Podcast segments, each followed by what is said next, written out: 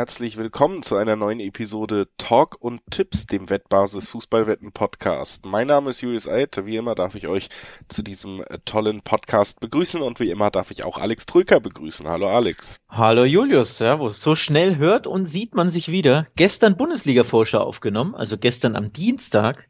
Heute ist Mittwoch und heute blicken wir auf die Premier League Saison 2022-23.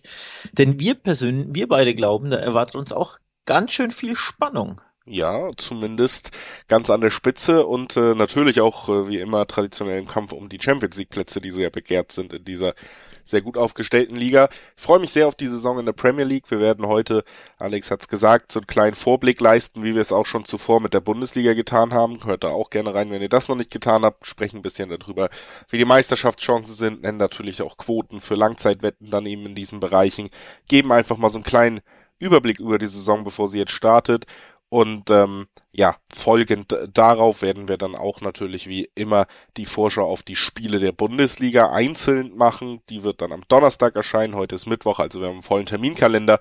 Deswegen wollen wir uns auch gar nicht so lange an viel Vorgeplänkel aufhalten sondern euch nur noch sagen, dass Sportwetten ab 18 sind, sind nicht für Minderjährige gedacht. Dass alle Angaben, die wir hier machen, die mit Quoten zu tun haben, Angaben ohne Gewähr sind, weil sich einfach diese Quoten jederzeit noch von Wettanbieter zu Wettanbieter verändern können und dass Sportwetten Spaß, aber auch süchtig machen können. Und wenn das Ganze bei euch zum Problem wird, könnt ihr euch an die Wettbasis wenden, sei es per Mail oder per Live-Chat oder ihr guckt mal auf spielen-mit-verantwortung.de vorbei. Auch da gibt es erste Hilfsangebote, wenn das Ganze zum Problem geworden ist. So, wir wollen jetzt auf die Premier League gemeinsam gucken. Alex hat's euch verraten und ähm, so viel Einleitung braucht's, glaube ich, auch gar nicht. Die vermeintlich zumindest qualitativ, äh, wenn man auf die Kader guckt, beste Liga der Welt scheint sich ja muss man sagen, auch wenn Real Madrid immer noch ein bisschen die Statistik versaut, auch so langsam im internationalen Bereich finde ich durchzusetzen. Man merkt schon in der Premier League, die Dominanz der englischen Teams wird da größer, ne? Der Abstand zu anderen Ländern vielleicht auch sichtbarer im direkten Vergleich nochmal, wenn man sich die Spitzenteams anguckt. Und es liegt natürlich im Moment vor allen Dingen an den beiden alles überragenden Mannschaften und Trainern, an Manchester City mit Pep Guardiola und an Liverpool mit Jürgen Klopp. Und ähm, die waren auch so ein bisschen außer Konkurrenz in den letzten Jahren. Jetzt muss man sagen, dass wir langsam natürlich an einem Punkt sind, wo einige Vereine wieder nachrüsten, um diese Phalanx vorne endlich wieder aufbrechen zu wollen. Also du hast ähm, Chelsea mit einem bisher unglücklichen Transfersommer, aber da soll noch was passieren und natürlich einem an sich sehr gelobten Trainer. Champions League Sieg haben sie schon geholt mit Tuchel. Dann hast du Arsenal, die das erste Mal, finde ich, wieder wie ein schlagkräftiges Team wirken seit äh, fünf bis zehn Jahren in, nach diesem Sommer. Und ähm, Du hast natürlich immer auch den eigentlich vielleicht größten Verein der Welt, Manchester United, mit in der Verlosung, der weiterhin auch äh, ein Fragezeichen, aber mit Ten Hag wieder einen neuen Trainer da stehen hat. Ne? Also ist so ein bisschen, glaube ich, die erste Frage, die wir hier, wenn wir über die Meisterschaft direkt zu Beginn sprechen, klären müssen. Was glaubst du, Alex? Wird das wieder Liverpool oder City? Oder hat da sogar noch ein Dritter, ein Vierter die Chance mit reinzubrechen in diesen Meisterschaftskampf?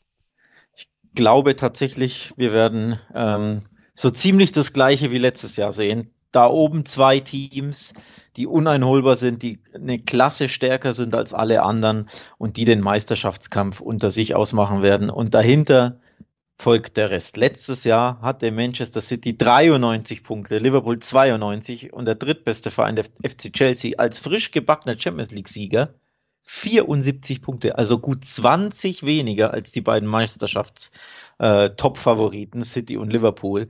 Hätte ich vor der Saison nicht so erwartet. Ich hatte einen absolut spannenden Dreikampf erwartet, aber City und Liverpool sind eine Klasse besser.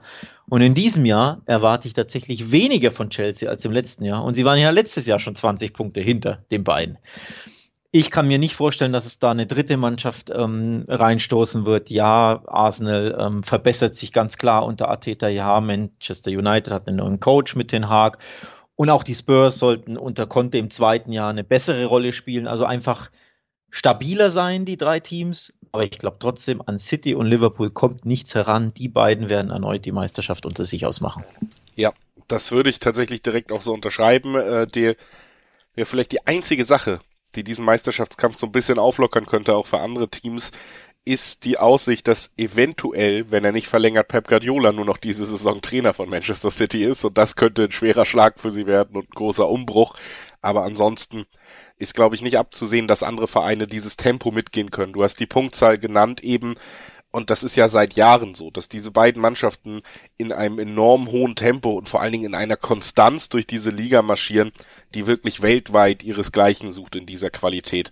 Und auch das sehe ich tatsächlich bei beiden Vereinen nicht einbrechen. Dafür ist City zu sehr diese komplett durchdachte Maschine, jetzt noch mit Horland natürlich diesen Spieler, den wir öfter vermisst haben im letzten Jahr, wo wir gesagt haben, ja, ähm, wenn enge Spiele dann doch mal nach hinten losgehen, ist vielleicht das größte Problem von City noch so Chancenauswertung, weil sie diesen einen Goalgetter nicht haben. Den haben sie in ihren Reihen, der vielleicht auch mal ein schlechteres Spiel doch noch für sie entscheiden kann.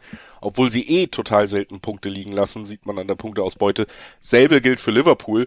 Die haben sich mit Nunez auch einen sehr spannenden Torjäger noch dazu geholt haben mit Salah verlängert, haben äh, jetzt in der Vorbereitung und gerade beim Community Shield hat man es auch gesehen, wenn er fit bleibt mit Thiago, ein Spieler, der ein komplettes Spiel im Mittelfeld dominieren kann, wenn auch Fabinho fit ist, dann ist diese Mannschaft eigentlich, das muss man ja auch nochmal interessanterweise gerade bei Liverpool sagen, eigentlich wird diese Mannschaft, was den Kader angeht, auch noch vor Jahr für Jahr besser. Also auf dem Papier sind sie, äh, nehmen sie immer noch an Qualität zu, liefern trotzdem jedes Jahr schon eh diese berauschenden Leistungen.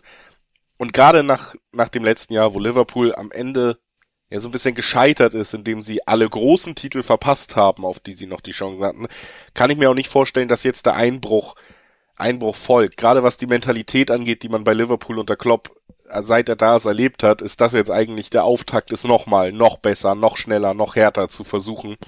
Und wenn beide Mannschaften nur ansatzweise dieses atemberaubende Niveau halten, dann können die anderen Clubs tun, was sie wollen, dann sind die eben nochmal ein anderes Level.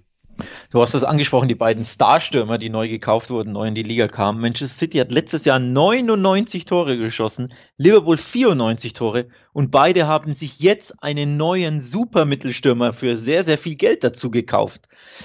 Also das spricht nicht so viel Gutes für den Rest der, der Premier League. Ne? Vor allem Haaland ähm, wird natürlich spannend zu beobachten sein, wie sehr er zum Pep Guardiola Fußball passen wird. Ähm, ist ja eher eigentlich der Umschaltspieler, der gerne in die Tiefe, in die Räume durchstartet mit seiner Wucht, mit seiner Athletik, mit einer Sprintstärke. All diese Räume hinter die Kette gibt es ja bei City so in aller Regel nicht, weil sie den Gegner immer belagern und in engen Räumen spielen. Also das ist, finde ich, eine spannende Personalie, aber unterm Strich die harten Zahlen. 99 Tore ohne Haaland und jetzt kommt eine Tormaschine dazu, die beim BVB fast pro Spiel ein Tor geschossen hat. Also ähm, ich glaube, da wird es noch mehr Dominanz geben. Ob es noch mehr Tore gibt, eigentlich muss man fast ja sagen, auch wenn es schwer vorstellbar ist, dass eine Mannschaft wirklich die 100 Tore knackt. Das kommt ja so super selten vor. Ähm, aber es verspricht nichts Gutes. Man City ja. hat seinen neuen Top-Stürmer, Liverpool auch. Ich fand auch bei Liverpool gegen dieser Top-Stürmer gerade beispielsweise im Champions League Finale ab. 0-1 ja. gegen Real Madrid mit einem Top-Stürmer vorne drin, hättest du vielleicht etwas anders abgeschlossen. Bobby Firmino spielt einfach lieber hängend. Sie hatten nicht diesen Neuner und sie haben das erkannt und haben sich ihn jetzt eben dazugeholt, damit man eben auch in Spielen, die etwas schwieriger sind, so Away bei Burnley äh, oder bei Crystal Palace, Burnley ist ja abgestiegen, ähm, und dergleichen, dass man da eben den Touch hat, den Killerinstinkt durch seinen Mittelstürmer. Und deswegen, eigentlich auf dem Papier sollten beide ja noch stärker werden, weil sie jetzt die Top-Mittelstürmer vorne drin haben.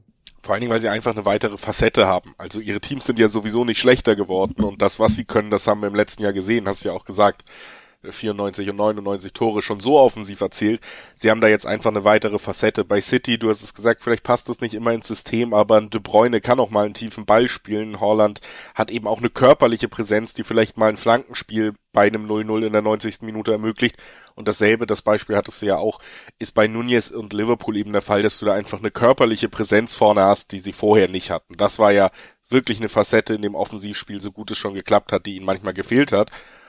Und gerade da muss man auch sagen, wenn du links Robertson und rechts Alexander Arnold hast, die so offensiv und gerne Flanken schlagen, dann ist ein Kopfballabnehmer da wirklich ähm, eine sehr, sehr gute Idee. Und ich könnte mir vorstellen, dass wir diesen Link-Up auch mehr als einmal in der Saison sehen, Außenverteidiger auf Nunez. Also da, da bin ich eigentlich bei beiden Vereinen positiv gestimmt, dass die auch noch ihre, ihre Fußabdrücke dahinter lassen können, jeweils auf ihre Art. Beide Stürmer. Wir müssen so ein bisschen ja, nachdem wir alle anderen aus der Verlosung genommen haben, natürlich zu dem Punkt kommen, dass wir sagen, wer wird denn für uns Meister? Ist es wieder einmal City oder schafft Liverpool dieses Jahr ja den Umsturz? Und ähm, ja, ich würde so gerne sagen, ich glaube an Liverpool. Die haben übrigens drei Fünferquoten bei Bet365, bei äh, BWin, drei 30er Quoten bei Bet at Home, also ziemlich ähnlich alles. Aber davor steht natürlich immer Manchester City. Man sieht es auch bei den Quoten, die sind zwischen 1,7er und 1,6er Quoten unterwegs.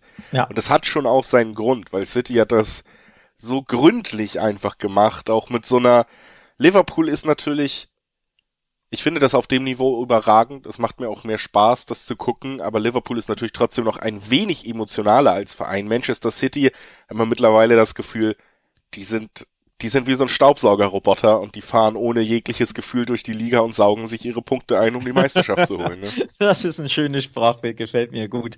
Ähm, ja, also City ist, ist der Top-Favorit. Nur mit Blick auf letztes Jahr und vor allem wie eng es letztes Jahr war, mit einem Pünktchen Vorsprung eben, wenn City nur gewonnen, können die Quoten den einen oder anderen vielleicht ein bisschen überraschen, ähm, weil sie ja recht deutlich Richtung City ausschlagen und weil ähm, Liverpool recht deutlich die Nummer zwei ist. Aber ähm, lange Zeit hatte ja City, ich glaube, irgendwann zwischenzeitlich 12 oder 14 Punkte ähm, Vorsprung. Also eigentlich waren sie so rund um ähm, die Winterpause, die nicht existente in England, ziemlich sicher schon Meister oder der designierte Meister. Ähm, ich glaube, diese Dominanz ähm, erwarten offenbar auch die, die Wettanbieter und natürlich die Wettfreunde grundsätzlich auch. Ähm, ich, für mich ist auch City der Favorit vor Liverpool und Liverpool der kleine Herausforderer. Aber ich glaube, die Chancen von Liverpool sind trotzdem ziemlich gut gegeben. Ähm, und die Quote finde ich tatsächlich nice. Also 3,50 im Schnitt auf Liverpool. Ich finde, das lohnt sich irgendwo auch. Klar, Langzeitwetten zu Dreierquoten kann man darüber streiten, ob es sich lohnt. Man kann auch einfach ein Unentschieden an irgendeinem Spieltag wetten und hat die gleiche Quote, logisch, und dann hat, hat man es nach 90 Minuten. Aber so grundsätzlich finde ich die 3,50 schon ziemlich interessant dafür, dass letztes Jahr punktetechnisch beide auf Augenhöhe waren. Ja. Ein Punkt Unterschied nochmal. Und interessanterweise und das ist vielleicht wirklich der Punkt, der Mühe macht, wenn beide wirklich dieses Tempo halten kann, was halten können, was irgendwie unvorstellbar ist, aber tatsächlich bei beiden Mannschaften gut vorstellbar mittlerweile, dann werden sie wieder ungefähr so dicht beieinander liegen. Was wir in der letzten Saison hatten, waren zwei Unentschieden in den direkten Duellen. Heißt, wenn Liverpool dieses direkte Duell einmal gewonnen hätte, wären sie Meister geworden, hätten äh, sich da die nötigen Punkte sichern können, sind auch ein bisschen mehr auf Vorsicht gegangen in den direkten Spielen gegen City. Generell haben sie nicht so berauschend letztes Jahr gegen die Top 6 abgeschnitten wie andere Saisons zuvor. Das war so ein bisschen der Knackpunkt aus Liverpool-Sicht. Und da muss ich tatsächlich sagen, dass ich sie da vielleicht doch ganz gut aufgestellt sehe, wenn man jetzt auch nochmal Community Shield gesehen hat, wenn man Shield gesehen hat, wenn man gesehen hat, wie dieses Mittelfeld dann eben doch auch gegen selbst das äh, ballsicherste Team Europas agieren und stören kann, dann bin ich da tatsächlich auch äh, nicht, nicht mehr so abgeneigt zu sagen, im direkten Vergleich ist vielleicht auch ein Sieg für Liverpool drin. Und das wird's natürlich super spannend machen, weil das sind diese sechs Punkte Spiele zwischen Mannschaften, die so ähnlich agieren. Ähm, ja, das ist, äh, ich da dir das einfach nochmal unterstreichen will wenn sich hier eine Wette überhaupt von der Quote lohnt und aber auch von es ist irgendwie noch realistisch, dann ist es Liverpool in diesem Bereich. Ich will tatsächlich auch den Tipp abgeben, Liverpool wird englischer Meister. Riskant, ja. Bisschen Wunschdenken, ja, sehr viel sogar. Aber ich wünsche mir und ich glaube daran, Liverpool kann es dieses Jahr knacken. Ich glaube, die Haaland-Thematik wird uns noch ein paar Wochen ähm, begleiten bei City. Das wird ein bisschen dauern, bis er sich im Spiel einfindet. Gegen jetzt im Community Shield hat er ja zwei, drei Riesenchancen liegen gelassen. Da wirkt er ein bisschen hölzern. Ähm, und ich glaube, das wird auch noch ein bisschen dauern, bis Pep da das aus ihm rausbekommt, was er sich so wünscht, bis er sich mit seinen Mitspielern versteht, bis er in den engen Räumen das Spiel auch ein bisschen lernt.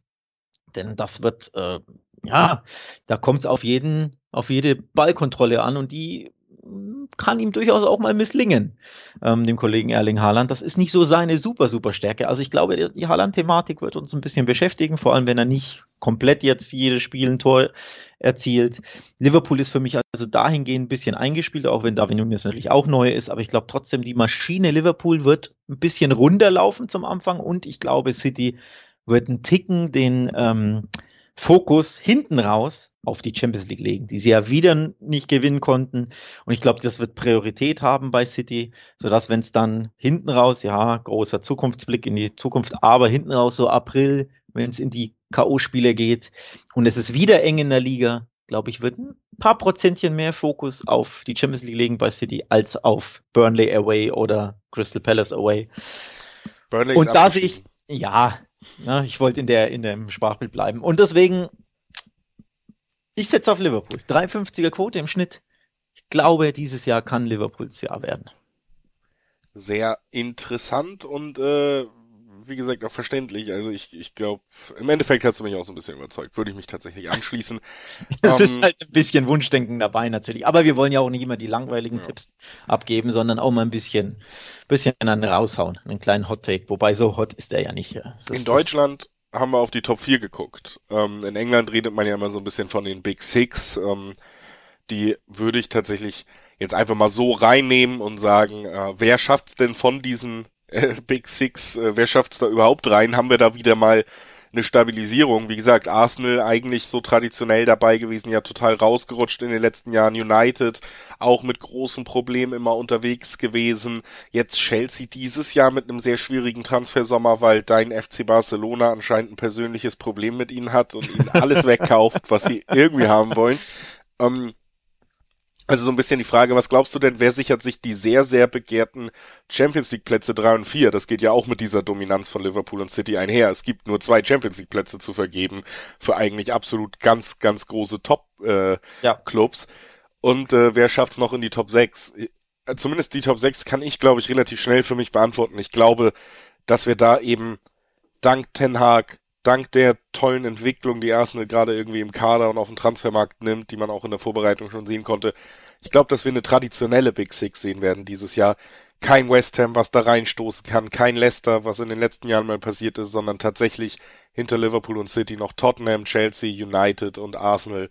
Das sind meine Top 6 in diesem Jahr. Jetzt vielleicht eher, wenn du es auch so siehst, eben die größere Frage, wer ist Platz 3 und 4 davon? Das ist ja eben eigentlich die wichtigere Frage. Top 6, naja, die Mannschaften wollen ja nicht in den Top 6 landen, sie wollen in die Top 4 in die Champions League. Ähm, interessant finde ich übrigens, dass bei den Wettanbietern, in dem Fall BWin und Bet365, die Tottenham Hotspur als drittbestes Team von den Quoten geführt werden. Also Meisterschaftsrennen haben sie mit einer 13er Quote eine bessere Quote als Chelsea, 17er Quote, oder Man United mit Achtung einer 34er Quote. Also Tottenham wird von den Quoten her stand jetzt als die dritte Kraft in England gesehen. Finde ich ja auch interessant ähm, mit Blick auf letztes Jahr und mit Blick auf Chelsea, Tuchel, Champions League-Sieger vor einer Saison. Also Chelsea wird da nicht so viel zugetraut wie Tottenham, finde ich persönlich interessant. Grundsätzlich wären Stand heute das meine Tipps für Platz 3 und 4. Also dass Tottenham mit Conte sich nochmal verbessern wird, die Champions League wieder erreichen wird. Letztes Jahr wurden sie ja Vierter. Chelsea war letztes Jahr Dritter. Ich glaube, Chelsea wird mehr Probleme haben. Also ich habe auch eher ein Fragezeichen hinter Chelsea, ob sie in die Top 4, ja. in den Top 4 landen, als bei Tottenham, weil ich glaube, United muss sich auf jeden Fall verbessern und wird sich verbessern. United war ja letztes Jahr nur Sechster, brutal enttäuschend, aber noch viel enttäuschender war, dass sie 13 Punkte hinter Tottenham hinter Platz 4 waren. 58 Pünktchen nur. Es gab einfach in 38 Spielen 10 Unentschieden und 12 Niederlagen für United letztes Jahr. Das ist ein sehr, sehr schlechter Wert, eine sehr, sehr enttäuschende Saison. Dahingehend sollten sie sich einfach verbessern. Also sie sollten näher ranrücken an Tottenham, ja. an Chelsea, auch an Arsenal. Also diese vier Mannschaften erwarte ich enger zusammen. Unterm Strich, Tottenham wird für mich Dritter und Platz, Renn, Platz, das Rennen um Platz 4, das wird, glaube ich, ein Fotofinish. Ja, würde ich mich so ein bisschen, zumindest was die Platz 3 Einschätzung angeht, anschließen. Erstens, weil Conte das erste Mal richtig mit dem Team arbeiten kann und eigentlich ist das ein Trainer, das hat er mehrfach bewiesen, der reihenweise Vereine mit seiner Arbeit sogar zu Meistertiteln führen kann, selbst wenn es nicht der absolute Top-Favorit ist. Chelsea war nicht der Top-Favorit, als sie damals Meister mit ihm geworden sind. Auch Inter zum Titel geführt. Also, dass, dass er diesen Drive hat, da Vereine ganz nach oben zu führen und die Arbeit auch leisten kann, das hat man gesehen. Das traue ich ihm auch zu. Zusätzlich hat er mit Kane und Son eigentlich eins der verlässlichsten Premier League Duos in der Offensive, die es überhaupt gibt. Das sollte man auch nie unterschätzen. Ja. Diese beiden sind absolute Scorer-Punkt-Garanten, die dir eben auch einfach im direkten ja, in der direkten Konsequenz Punkte besorgen, die ganz wichtig sind. Also würde ich das sogar unterschreiben, die sehe ich da auch ganz gut aufgestellt. Platz 4 hingegen, ja, da äh, wäre mein Hot Take tatsächlich, dass ich da Arsenal sehe in diesem Jahr, wenn diese Entwicklung weitergeht. Auch wenn ich absolut bei dir bin, ich glaube, das wird sehr, sehr eng. Ich sehe allerdings bei Chelsea nicht nur bis jetzt eben Probleme, du hast wichtige Spieler abgegeben, eigentlich ja die komplette Defensive, auch Führungsspieler Ja, mit ja, äh, ja. mit Aspilicueta, mit Rüdiger. Ähm, Aspilicueta ist noch da. noch da, soll aber gehen. Ähm, ne, auch Marcos Alonso, der lange da war, soll noch gehen, wenn es da drauf ankommt. Dann haben sie ihre Wunschspieler nicht alle bekommen. Jetzt wird langsam äh, vermutet, dass sie zumindest Cucurella für die linke Abse Abwehrseite bekommen, was übrigens dann bedeutet, dass eben Alonso, der vielleicht nicht mehr der beste Fußballer, aber natürlich ein gewisses Standing im Verein hat, geht. Und ähm, Frankie de Jong wird gehandelt. Äh, das könnte natürlich dann auch wieder auf Manchester United umkippen, denn die wollen den ja eigentlich schon seit Ewigkeiten haben. Das ist übrigens ein weiterer Punkt, weshalb ich Arsenal vorne sehe. Sowohl Chelsea als auch United sehe ich auf dem Transfermarkt weniger erfolgreich als Arsenal. Ich finde, Arsenal hat sich toll verstärkt und vor allen Dingen eine ganz, ganz klare Spielidentität. Du siehst es ja einfach mittlerweile schon, dass Arteta ein sehr intelligenter Trainer ist, der unter Guardiola gelernt hat, der klare Vorstellung für sein Spiel hat und die auch umsetzen durfte. Ne? Er durfte den Kapitän Aubameyang quasi aus dem Kader verbannen, weil der nicht reingepasst hat in seine Vorstellung. Das sind ja dieselben Geschichten, die man auch so ein bisschen von Guardiola bei seinen bisherigen Stationen immer kennt, wenn er ankommt. Erstmal klar machen, wer der neue Chef ist und Stars braucht man nicht unbedingt, sondern Spieler, die ins System passen. Ich finde tatsächlich, dass ihr mit Senchenko und mit äh, Jesus zwei Spieler von City bekommen haben, die dem Verein sehr, sehr gut tun können. Und ähm, gerade Jesus in einer sehr exponierten Rolle jetzt freue ich mich irgendwie sehr drauf, den nochmal so zu sehen. Ich könnte mir einfach vorstellen, dass das sehr gut passt, was Arsenal da gemacht hat und dass die eine ganz klare Spielidee haben, auch schon länger mit dem Trainer zusammenarbeiten. Bei Chelsea hingegen hast du schon wieder die Situation, dass Tuchel jede Woche sehr unzufrieden sagt, er findet eigentlich seine Mannschaft schlecht. Also, was auch immer für ein toller Trainer er ist. Wir haben ja auch schon in der Vergangenheit erlebt, dass er jetzt keine wahnsinnig lange Halbwertszeit mit Mannschaften und Sympathien hat. Ja. Da deutet sich schon wieder, finde ich, ein bisschen so ein Bruch an. Auch mit dem neuen Besitzer, der einfach auch ein ganz großes Fragezeichen ist. Deswegen wissen wir auch noch nicht, was noch auf dem Transfermarkt passieren darf und kann. Und United hat, finde ich, auch einen sehr spannenden Trainer dazu bekommen, sollte sich stabilisieren, aber finde ich vom Kader her immer noch total unausgewogen und nicht, nicht wirklich auf dem Level, um da zum Beispiel mit Mannschaften wie Tottenham zu konkurrieren. Deswegen würde ich vermuten, dass der Weg, dieser Umbruch, den diese Vereine gehen mussten, eigentlich alle, weil sie so zurückgefallen sind hinter City und Liverpool, da ist Arsenal einfach dieses Jahr voraus, wo sie den eher gestartet haben. United hat ja noch das Jahr gestartet mit jeder wusste, es wird nix, Ole, Ole Gunnar Solskjaer, haben wieder ein halbes Jahr verschenkt, wieder einen Transfermarkt verschenkt. Du hast jetzt auch noch diese ganze Cristiano Ronaldo-Saga. Mhm. Einerseits musst du fast sagen, würde es dem Team vielleicht gut tun, wenn er nicht gesetzt sein müsste. Andererseits würdest du sagen, jetzt mittlerweile auf diesem Transfermarkt, was machst du denn, wenn dir auch noch die 20 Tore der letzten Saison wegbrechen, die der erzählt hat? Nur noch auf Martial und Rashford setzen, die seit ein, zwei Jahren wirklich überhaupt nicht mehr das liefern, was man erwartet. So sieht's ja fast schon aus. Martial soll als Nummer 1 Stürmer starten, hat man gelesen. Das ist mir bei United weiterhin viel zu viel Kraut und Rüben, da brauchen sie viel mehr Zeit. Wobei, die Zeit haben sie ja. Der Transfermarkt, ich werde nicht müde, es zu betonen, hat einfach noch einen Monat offen und wir kennen gerade die Engländer. Ähm, wobei hat er in England auch bis zum 31. August, 1. September offen? Ich glaube auch, ne? So, also da wird noch viel passieren. Äh, gerade am Deadline Day, lass, lass es einen kleinen Fehlstart geben.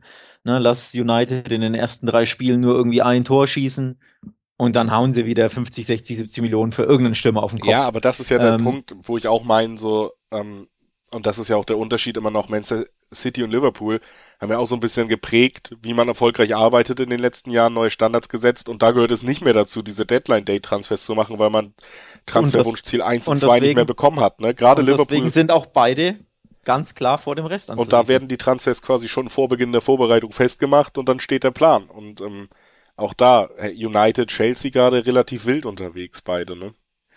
Also Chelsea wird, glaube ich, noch einiges tun. Auch da fehlt übrigens der Mittelstürmer. Also klar, United hat den Mittelstürmer in Ronaldo, aber ein Mittelstürmer, der nicht mehr da sein möchte, der händeringend einen anderen Verein sucht. Chelsea hat keinen Mittelstürmer, zwar Raheem Sterling geholt, aber er ist ja eher so ein floatender Offensivspieler, halb links oder ähm, wo auch immer, also um eigentlich um den zentralen Stürmer rum und den haben sie nicht. Lukaku wurde an Inter verliehen, Havertz muss diese Rolle spielen, macht sie ganz gut, aber ist halt einfach kein Mittelstürmer und ich finde, ein Verein von so einem Format, der braucht heutzutage einen Mittelstürmer. Das erkennt eigentlich jeder Verein. Ähm, das ist für mich auch eine, eine, Problematik bei Chelsea, dass es diesen Mittelstürmer so nicht gibt. Es gibt auch den zweiten Innenverteidiger noch nicht. Noch nicht. In Koulibaly aus Napoli wurde einer geholt, aber es ging ja Christensen und Rüdiger weg. Also da fehlt noch äh, hinten auch noch mindestens ein Innenverteidiger. Also viele Baustellen. Ich finde deinen Tipp tatsächlich interessant mit Arsenal wird Vierter Spurs dritter, Arsenal vierter. Und von den Quoten her ist es auch interessant. Bei Bet365 gibt es auf den Tipp, Arsenal landet in den Top 4 eine 2,50er Quote. Zum Vergleich, Chelsea 1,70, Tottenham 1,60, Man United 2,75. Also dein Arsenal-Tipp ist dahingehend auch ziemlich, natürlich ein bisschen riskant angesichts der Konkurrenz, klar, da gibt es nicht den offensichtlichen Tipp für mich, aber auch interessant dotiert. Ich will mich ehrlich gesagt noch nicht festlegen, wer Vierter wird. Dritter habe ich schon gesagt, Spurs, Vierter ist, da muss man auch den Transfermarkt abwarten. Da kann noch so viel passieren. Wie gesagt, wenn jetzt Chelsea irgendeinen Top-Stürmer holt oder auch einen, einen Innenverteidiger, ändert das was. Ja, Vierter wird, glaube ich, also wirklich auch sich am letzten ja. Spieltag entscheiden. Das kann ich mir, kann ich mir gut vorstellen. Deswegen. Ja, da hat es dann auch Einfluss, ne? Auf den Meisterschaftskampf glaube ich, haben, selbst wenn Chelsea nochmal eine Milliarde ausgibt und alle Messi, Neymar und Mbappé verpflichten könnte und würde, weiß ich nicht, Premier League, ähm, da kommt schon drauf an, gerade wenn das Niveau von City und Liverpool so hoch ist, dass du von Anfang an konstant punktest und ähm, dafür sind die Transfers dann auch schon zu spät, meiner Meinung nach. Also du brauchst dann einfach Eingewöhnungszeit. Du, die haben die, das, die Trainingslager nicht mitgenommen. Die Saison startet jetzt am Wochenende. Du wirst diese Spiele ja nicht direkt perfekt integrieren können. Und wenn du da zehn Punkte liegen lässt im ersten Halbjahr, dann kommst du ja schon nicht mehr an die Ausbeute von Liverpool und City ran. Also das, deshalb, für die Top 4 bin ich bei dir, da wird's eng am Ende. Da könnte auch noch der eine Schlüsseltransfer, egal bei welchem dieser Teams, eine große Auswirkung haben beim Meisterschaftskampf. Nicht so. Schlüsseltransfers waren natürlich auch, wir haben es gesagt, Nunez und Haaland, Offensivspieler, ähm, die ja die nächste Generation prägen können wenn es so weitergeht in ihrer Entwicklung und sie ihr Potenzial erfüllen. Wir wollen zum Abschluss dieser Vorbesprechung natürlich nicht nur auf die Vereine, sondern eben auch auf diese Spieler gucken und uns fragen, wer hat denn die besten Chancen, Torschützenkönig zu werden in der Premier League? Da sind jetzt, wie gesagt, es ist ein bisschen Feuerkraft dazugekommen. Es sind ein paar Stürmernamen dazugekommen. Andererseits hast du Außen vermeintliche Außenspieler, die konstant auf sehr hohem Level abliefern, nämlich da würde ich vor allen Dingen Son und Salah in den Mittelpunkt stellen. Die haben sich auch letztes Jahr den Golden Boot geteilt. Mhm. Sollte das Salah nochmal gelingen, den Golden Boot, also die Torschützenkanone in England zu gewinnen, wäre übrigens erst der zweite Spieler nach Thierry Henry, der sie viermal insgesamt gewinnen kann. Also da äh, ist er dann auf Rekordjagd quasi. Mehr Siege gab es noch nie und äh, er hat ja noch ein bisschen Zeit. Er hat ja gerade verlängert. Vielleicht kann er sich da sogar noch alleinig raufschreiben, wenn er weiter so spielt. So ein bisschen die Frage, welcher dieser Spieler kann liefern. Und es ist eine interessantere Frage, finde ich ein bisschen noch als in Deutschland, weil du in England traditionell Einzelspieler nicht ganz so hohe. Du hast keinen Lewandowski, du hast keinen 40-Tore-Spieler meistens in der Premier League, auch letztes Jahr Son und Salah mit jeweils 23 Treffern. Und du hast bei den Top-Vereinen eben zwar jetzt auch Mittelstürmer, die werden aber vielleicht gar nicht immer unbedingt spielen, die sind nur eine Facette in einem System, die aus sehr herausragenden Offensivspielern bestehen. Bei City letztes Jahr 99 Tore und ich glaube niemand über 10 so gefühlt, zumindest im Vergleich. Ähm, also da, das da muss sich ja jetzt ändern mit Haaland, das ist ja genau der Punkt. Ne? Ist das so? Ich, ähm, ich ja, weiß also, es nicht. Glaubst du, Haaland schießt über 20 Tore? So können wir einsteigen. Moment, du hast ja gesagt, keiner hat mehr als 10 und dann hast du mich ja. gefragt, ist das so? Also ja, Erling Haaland wird mehr als 10 Tore schießen, auch mehr als 12, auch mehr als 15. Aber ob er Torschützenkönig wird, da bin ich mir nicht so sicher. Ähm, grundsätzlich, nirgends ist das Rennen um die Torjägerkanone, glaube ich, spannender als in dieser Liga. Nur nochmal ein bisschen Name-Dropping zu machen, damit man sich ein bisschen das auf der Zunge zergehen lässt. Haaland, Nunez, Salah, Ronaldo, den vergisst man ja gerne. Harry Kane, Hyun-Min Song und dann gibt es auch noch so Spieler, die auch nicht völlig blind vor dem Tor sind, wie Jota, wie Jamie Vardy, Luis Diaz, Sterling, Harvards. Also Tore ohne Ende. Und natürlich jetzt auch im neuen Team und Gesetz Gabriel Jesus jetzt dabei. Also genau, und Superstürmer Alexander Mitrovic von Fulham, der, was, 40 Tore oder was in der letzten Saison in der zweiten Liga in der Premiership geschossen hat. Also Englischer Terodde. Ähm, äh, englischer Terodde mit Rekord, aber mit Torrekord. Also auch der könnte wohl wissen, wo das Tor steht. Also auf jeden Fall ein super spannendes Rennen. Ich will ein bisschen Ausschlussverfahren machen. Nunez wird es nicht. Ich glaube nicht, dass er die Firepower hat, grundsätzlich. Ähm, erst recht nicht in der Mannschaft, in der Sala alles dominiert ähm, und in der auch Jota und Diaz das ein oder andere Türchen schießen. Also dass er, dass Nunez, der Top Neuzugang von Liverpool Torschützenkönig wird. Neuner Quote, 59 bei BWin möchte ich für mich ausschließen. Ronaldo 11er Quote möchte ich für mich auch ausschließen. Allein aus dem Grund, weil ich gar nicht weiß, ob er da bleiben wird. Ja. Aber ich glaube auch, dass das er ist einfach auch ein bisschen in die Jahre gekommen. Man United wird trotzdem Probleme haben.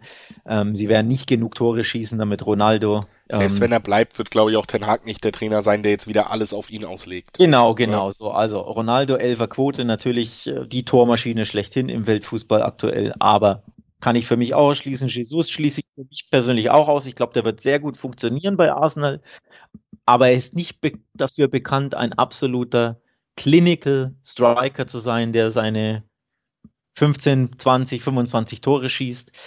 Jesus Elverquote will ich für mich auch erschließen. Und dann bleiben ja nicht mehr so viele. Ich habe also auf der Liste Haaland, Salah, Kane und Song, die für mich konkurrieren um die Kanone und denen ich allen die Chance zugestehe, dass sie das Ding holen können. Bei Haaland ist es natürlich dann die Frage, wie sehr kann er sich akklimatisieren. Also da sehe ich mehr Fragezeichen als bei den anderen drei. Ich glaube nicht an Haaland glaube ich tatsächlich nicht. Ich würde den in eine Kategorie Nunez stecken, einfach weil ich auch glaube, dass beide Trainer und beide Spieler in ihren jeweiligen Vereinen gar nicht Stammspieler sein werden in dem Sinne, dass sie jede Woche 90 Minuten auflaufen werden. Das ist einfach gerade nicht der Plan, den man mit den Spielern bis jetzt hat. Sie müssen sich erstmal akklimatisieren, sie müssen sich einfinden, sie sollen eine neue Facette geben. Wenn du zwei Spieler hast, den Haaland so aufläuft wie jetzt im Community Shield und dann kommt ein wichtiges Spiel, dann wird Pep auch mal zurückgehen und auf seine flexible Offensive setzen. Du hast da mit Foden, mit Mares ja durchaus deine Spieler, die trotzdem Torgefahr bringen können. Und das ist bei Liverpool dasselbe. Da kannst du natürlich jeder, jede Woche auch genauso gut für Minho, Salah und äh, Diaz aufstellen. Also auch Nunez nicht unbedingt immer gesetzt. Und das ist, glaube ich, schon ein Punkt, der Holland für mich da so ein bisschen rausstreicht. In den letzten Jahren Harry Kane natürlich nicht mehr so im Torjägerrennen gewesen, weil sich seine Spielart auch total verändert hat. Ist ja oft jetzt auch der Assistgeber für mhm. eben Son geworden, lässt sich öfter zurückfallen, sieht man bei den Spurs in der Nationalmannschaft. Da ist die Spielweise eben eine andere. Für mich sind tatsächlich die beiden Top-Favoriten in diesem Jahr die Gewinner des letzten Jahres, nämlich Son und Salah, die einfach in ihrem, ja, erstmal natürlich die absolute Klasse haben, das haben sie sowieso oft genug unterstrichen, aber die auch in ihren Verein unumstritten gesetzt sind. Also die ja. absoluten äh, Starspieler in der Offensive, die auch jede Minute bekommen können, die sie irgendwie leisten können. Und ich glaube, das ist halt ein ganz großer Unterschied. Dazu kommt bei Salah auch noch, dass er die Elfmeter schießt, Sonja nicht. Der hat es ohne Elfmeter geschafft auszugleichen, die Toranzahl, aber Kane, sehr guter Elfmeterschütze und das wird man in dieser Saison nicht ändern, nur damit Son zwei Tore mehr bekommt. Also Salah auch noch Elfmeterschütze in der Mannschaft, die 90 Prozent des Spiels um den gegnerischen Strafraum verbringt. Also da muss man wirklich sagen, für mich Salah und Son sind die beiden, auf, um, auf die sich wieder verteilen wird, außer es kommt zu einer blöden Verletzungen, auf die wir natürlich nicht hoffen. Das Stichwort Elfmeterschütze möchte ich aufgreifen, denn ich weiß nicht, ob Haaland, den du übrigens unterschätzt, und ich finde, den Fehler sollte man nicht machen, wenn einer bei Dortmund in genauso vielen Spiele gleich viele Tore schießt ja, über Paco alle Pflichtspiele, ähm, sollte man ihn nicht äh, unterschätzen. Aber ich bin mir nicht sicher, ob er der Elfmeterschütze ist. Und das ist für mich beim Tipp, wer wird Torschützkönig, immer sehr, sehr wichtig, denn Top-Teams bekommen recht viele Elfmeter, ne, so fünf bis zehn meistens pro Saison. Da ist es schon wichtig zu wissen, wer ist der Elfmeterschütze. Und ich bin, weiß nicht, ob Haaland der Elfmeterschütze sein wird bei Man City. Stand jetzt ist es, glaube ich, Maris und De Bruyne haben zuletzt letzte Saison immer wieder die Elfmeter geschossen. Maris ist jetzt nicht der schlechteste Elfmeterschütze. Da ist ein Fragezeichen für mich. Kann natürlich sein, dass es Haaland wird, aber ich bin mir nicht sicher sicher sein kannst du dir eben, du hast es angesprochen, dass Harry Kane der Elfmeterschütze ist der Spurs und dass Mo Salah der Elfmeterschütze ist von Liverpool. So, das sind also potenziell möglicherweise fünf Saisontore mehr. Nur durch Elfmeter. Ich lege mich fest, Salah wird's nicht, weil ich glaube, dass viele Tore weggenommen werden von ihm, von Nunez. Er hat jetzt eben diesen Top-Stürmer neben sich, diesen zentralen Mittelstürmer, diesen Neuner. Deswegen glaube ich, Nunez wird ja für mich nicht Torschützkönig, aber sicherlich 10, 12, 15, 17 irgendwie sowas Tore machen. Einige davon eben nimmt der Salah dadurch weg. Und du hast eben auch noch Jota und Diaz, die sehr, sehr torgefährlich sind. Also bei Liverpool werden sich die Tore, glaube ich, auf diese vier Schultern verteilen. Nimmt also ein bisschen Tore von Salah weg. Ja, und bei den Spurs hast du einfach Son und Kane gesetzt, wie du es gesagt hast. Kane ist aber der Top-Stürmer für mich und der Torschützen, äh, der, der Elfmeterschütze. Und deswegen glaube ich, Kane wird Torschützenkönig. Ich gehe auf Harry Kane als Torschützenkönig. 6,50er Quote übrigens bei BWin. Also auch ziemlich interessant dotiert. Dann beenden wir den Podcast mit einem Widerspruch, denn ich sage, es wird Mo Salah erneut werden, Torschützenkönig in der Liga. Ich glaube nämlich, dass Salah, wie gesagt, unumstritten gesetzt sein wird und Liverpool ist einer der beiden Vereine, die über 90 Tore erzielen in dieser Saison, darf man ja auch nicht vergessen. Wenn man da 90 Tore auf vier Schultern aufteilt, sind es trotzdem 23 pro Mann. also, ähm, deswegen. Ja, ob das so hinhaut. Naja, aber trotzdem muss man ja sagen, er ist auch einfach äh, Teil einer Offensive, die die schlagkräftigste in der Liga ist im Endeffekt. Und das macht äh, für mich auch nochmal einen Unterschied, weil auch die Spurs unter Conte werden öfter mal auf einen 1 zu 0 Sieg gehen als Liverpool, die dann doch aufs 3, 4 zu 1 gehen eher, was ihre gesamte Spielanlage angeht. Und deswegen glaube ich, wenn du da gesetzt bist, weiter deine Qualität einbringst, weiter fit bist, dann wirst du es in diesem Jahr auch nochmal schaffen. Mein Tipp ist Musala, dein Tipp ist Harry Kane. Unser mhm. Tipp ist, guckt auf die Wettbasis, guckt auf wettbasis.com vorbei wenn ihr euch umfangreich auf die Premier League, auf die Bundesliga, auf alle sportlichen Wettbewerbe, sogar über den Fußball hinaus vorbereiten wollt, denn die Wettbasis ist wirklich die Wettbasis für euch. Da gibt's alles, was ihr braucht, um euch vorzubereiten. Spielvorschauen, Tipps, auch Langzeitwetten, die Berichte, die Quoten im Vergleich bei den Wettanbietern. Da kann man sich wirklich super informieren. Und deswegen wollen wir euch natürlich auch ans Herz legen. Schaut vorbei auf wettbasis.com. Danke fürs Einschalten schaltet wieder ein, abonniert den Podcast, dann verpasst ihr keine Pause, denn heute ist Mittwoch, schon morgen geht's richtig los mit der traditionellen Berichterstattung bei Talk und Tipps. Wir blicken auf den ersten Bundesligaspieltag und auf die einzelnen Spiele. Mhm. Da gibt's dann natürlich auch wieder ein richtiges Quotengewitter im Gegensatz zu diesen Langzeitwettenfolgen. Also ähm, wir sind wir sind zurück aus der Sommerpause. Jetzt ist es glaube ich wirklich offiziell. Und nächste Woche folgt die La Liga Vorschau. Voraussichtlich Mitte der Woche Dienstag, Mittwoch roundabout. Also auch da wird auf La Liga, auf den spanischen Fußball geblickt und da gibt es ja auch einiges an Top-Transfers zu vermelden. Stichwort Mittelstürmer, die wissen, wo das Tor steht und die gerne mal Torschützkönig werden. Gewisser Robert Lewandowski ist zum FC Barcelona gewechselt und spielt in einer Liga mit einem gewissen Karim Benzema, der jetzt letztes Jahr auch nicht so blind vor dem Tor war. Also da gibt es auch einiges zu besprechen in La Liga. Da gibt es die Vorschau nächste Woche, denn La Liga startet erst in eineinhalb Wochen. Ja. Barca braucht noch ein bisschen Zeit, um die Spieler zu registrieren. Also. So sieht's aus, genau. in dem Sinne, wir freuen uns, wenn ihr einschalten werdet. Morgen Bundesliga, Spieltag 1 Vorschau, nächste Woche La Liga Vorschau. Es bleibt spannend, es geht Schlag auf Schlag. Endlich ist der Fußball zurück, endlich sind wir beide zurück, Julius. In dem Sinne, bis bald. Bis bald, ciao.